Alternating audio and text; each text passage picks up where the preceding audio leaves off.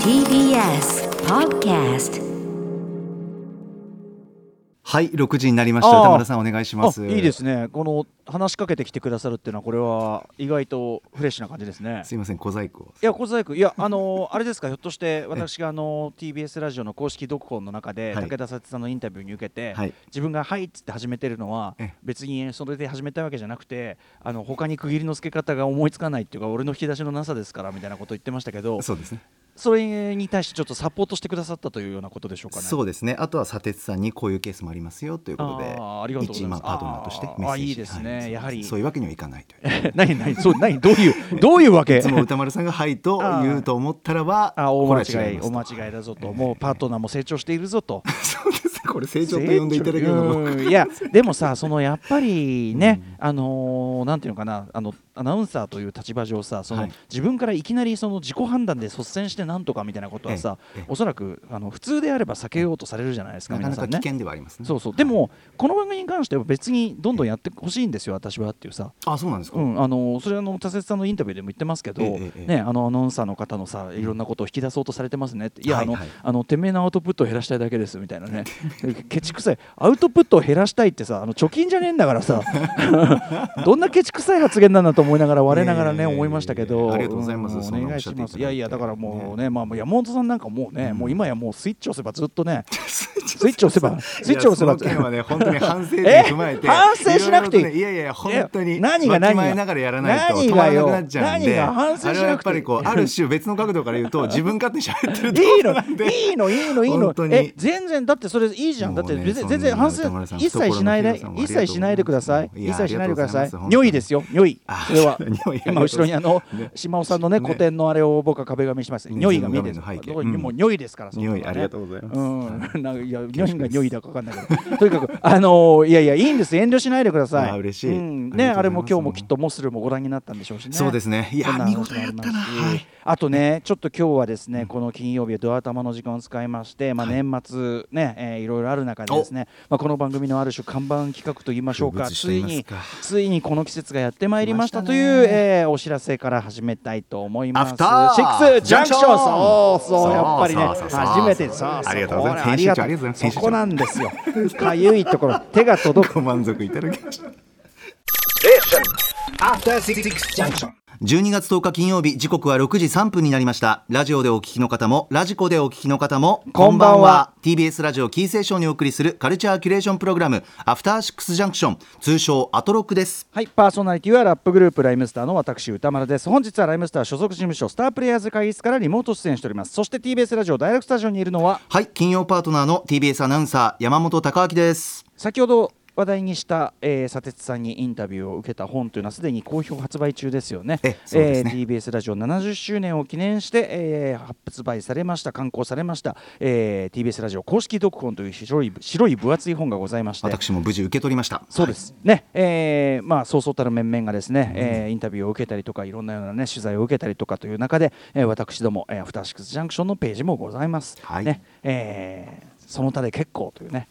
などで結構というね、いろんな人が載っていますと いう、そういう本でございます。そ全ういう本でござい然ますよ全然ば私はあの私はこうやって、あの何度も言うほどそんなにそこのことにこだわっているわけではないんですよ。あそうなんですかいやそうとは思いまそれはそうですせんでしたこだわってるのかなっていうふうにいや何度も言いますけど、チキさんが省略されるんだったら別にいいです。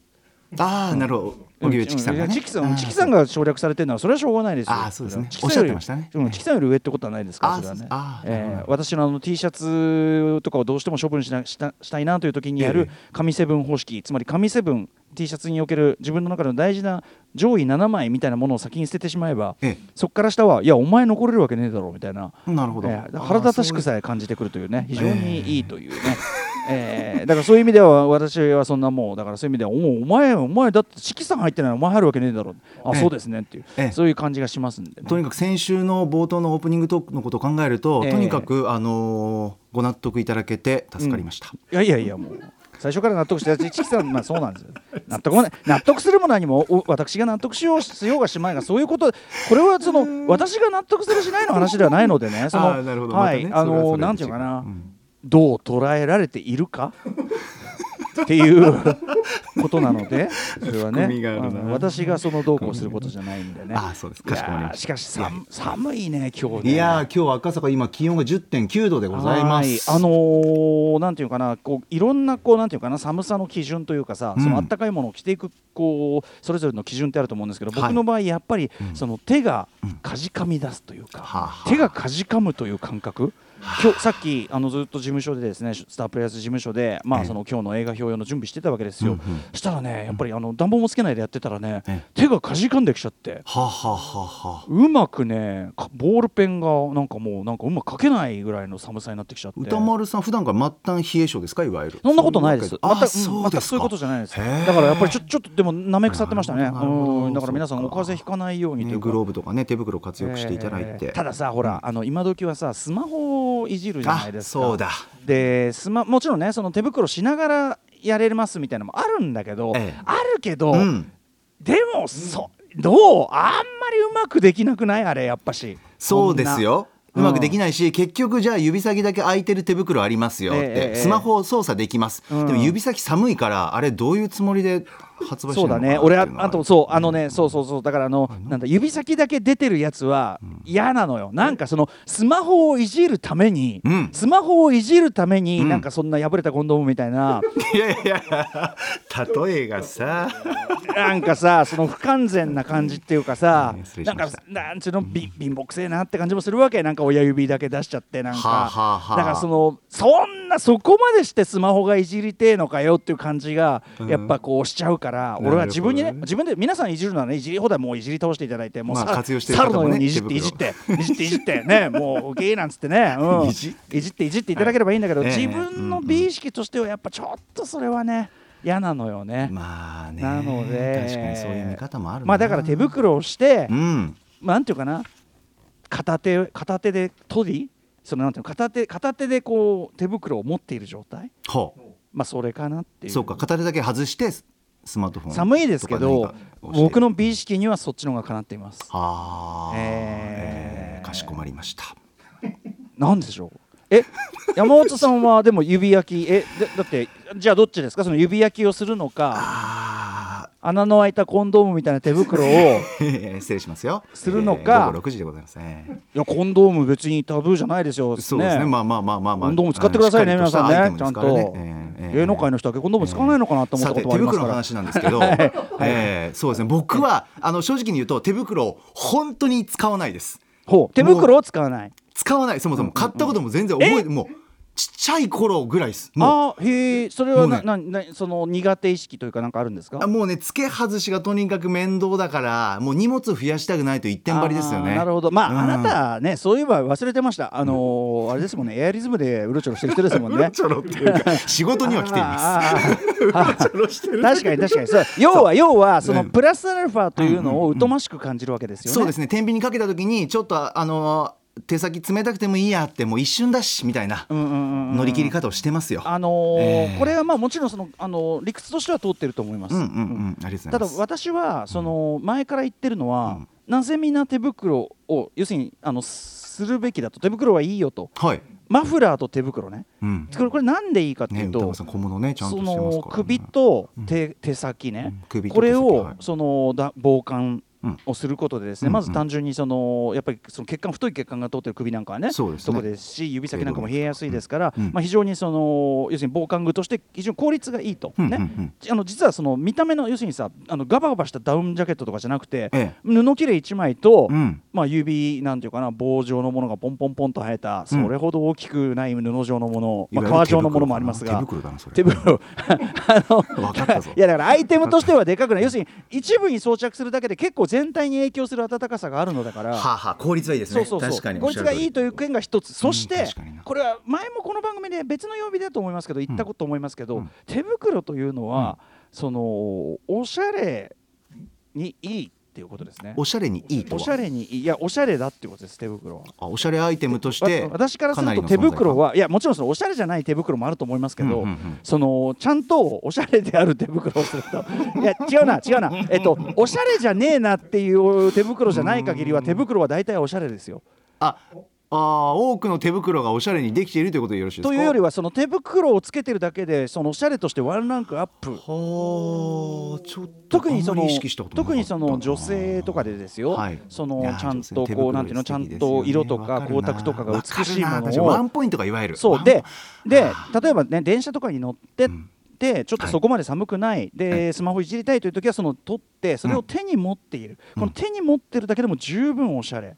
はあ、ねポケットに突っ込むんじゃなそうくですやっぱそうビですジュアルとして見えいやまあるいや状態でポケットもいいですポケットからそのあチラ見せいかわゆるそのハンカチーフ的にネッカチーフ的にちらっとこうこの指がポンポンポンと出ていはあるはあはあはあっていうのもこれをおしゃれプラスその上防寒にもなるなぜみんな手袋しないのなるかほどなというのが私の持論でございますああそしてうマフラーもしっかりマフラーもやはりですね、うんまあ黒っぽいというかねその暗い色が多くなりがちなこの冬にですね、えまあもちろんその同色で行くのもいいですし、うんワンポイントになりもなりますし、何しろこう首元にボリュームを持ってくると大体こういろいろカバーできるというかその首元にボリュームを持ってくれば大体なんかおしゃれな感じになるというえあでも分かる気がするな結構ボリュームのあるマあのマフラーされてる方ってね、ええ素敵だったりいいでしょちょっとなんかマスコット的な可愛さも出るしあれ簡単なんですよ、フォルムがあねの要はストールを買えばいいわけですそのマフラーじゃなくてなるほど大判のストールを買って薄めのねでこうで大判のストール何がいいかというさらとっとした首に巻くというのもいいですし、うんうんうんあの肩にか要するにコート代わりにもなるし、ほう映画とか見たりなんか見てる時かんなんか見てる時とかにあの膝とか足の下寒い時の膝掛けようになりますしということで非常に万能あーでなんなら対応できる畳めばバッグに入るわけです。はあはあはあはあだからこれだからそのマフラーというか大きめのマフラーもしくはストールそして手袋これなぜみんなしないのかというのがうん私の以前からのですねまあ要するに推奨ですね推奨そうかちょっとデビューしてみようかな今時は特にマスクもしてますから、はいそのマスクに対しうてんさらにマフラーでこうねぐっと首元なんかやるとはい非常にあったかいですよその例年に比べるとマスクで顔隠れてる分ですねそうでしょうね非常にいいんですんうんもうだからなんていうのかなザクみたいな感じですああガンダムで言うとね、ええザあクーキャラあのとかくあのなぷっくりし二頭た身なんかはいなんかなんか首周首りがねぷっくりした感じっていうあーあかーぷっくりねああなるほどねザクはちょっと適当じゃなかったかもしれませんあーでもあのー発射したものの、うんええまあさしてくださいあの ーそんなこんなでそんなこんなでそんなこんなあでわかりました寒い寒い上におしゃれであるということえでえ私は推奨しているおるのですでなのであなたのような面倒くさがりや、ええありねますよあのアイテムを増やしたくないという人にとっても実は効率的なのであるとんいうことなんですね。なるほどいやちょっと手袋から始めようかな自転車結構乗るのでああそんなの手袋必須じゃんえそうなんですよねは手袋素手で乗ってんの冬 にえ